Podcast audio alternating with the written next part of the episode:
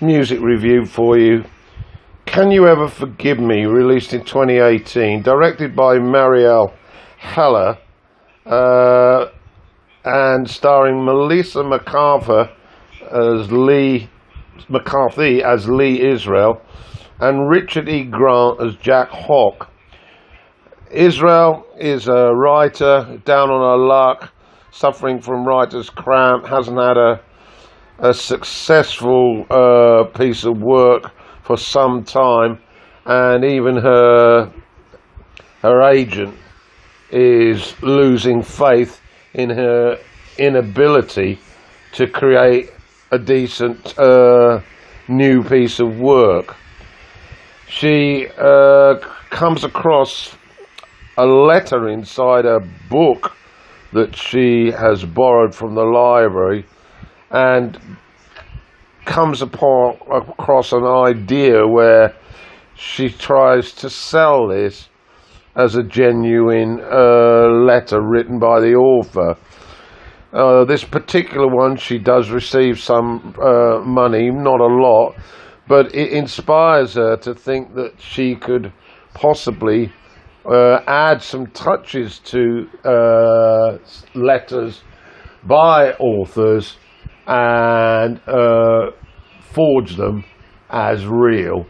And this she embarks on, and she gets up ahead of steam as a number of bookshops in her area start paying her decent money for this.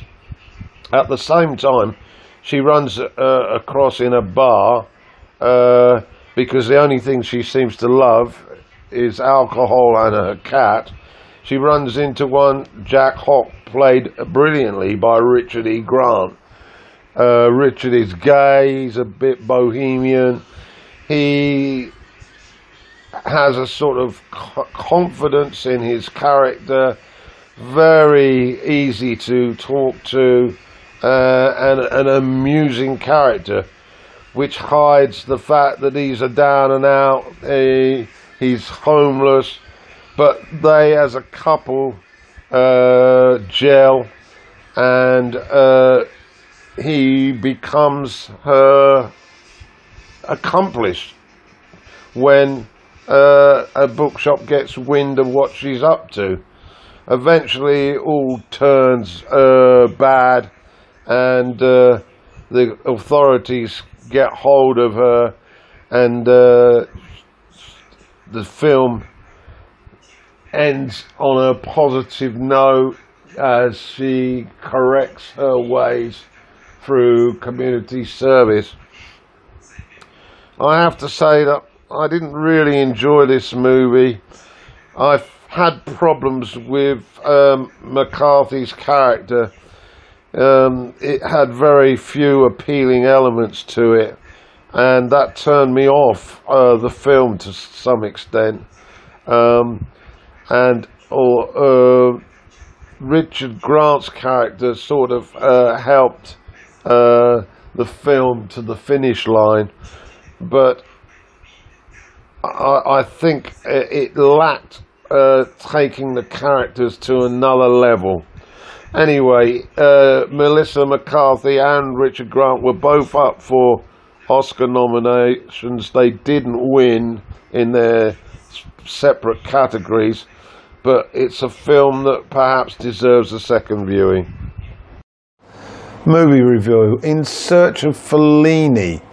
This was released in 2017, and uh, it's a, a, a, movie that grew on me. We start off uh, meeting Lucy, who's a very naive 20 year old woman, played by Ksenia Solo uh, overprotective mother, Claire, played by Maria Bello, has sheltered her throughout her life.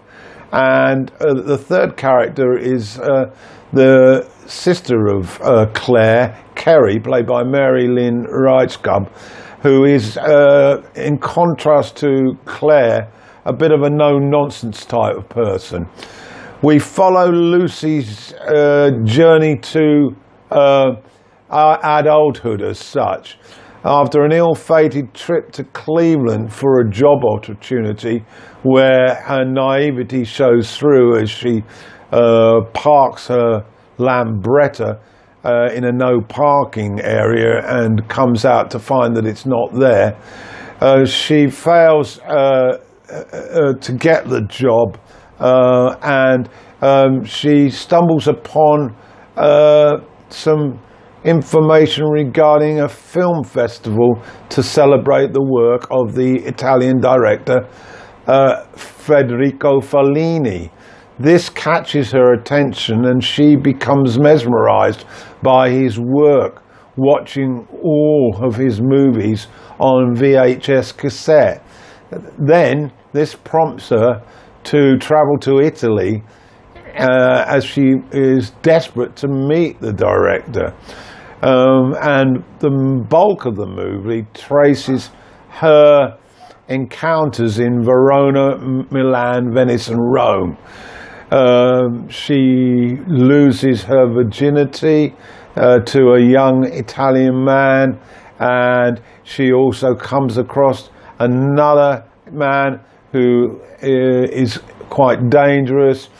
Uh, she certainly comes of age, and the movie, as I said, it's easy to follow.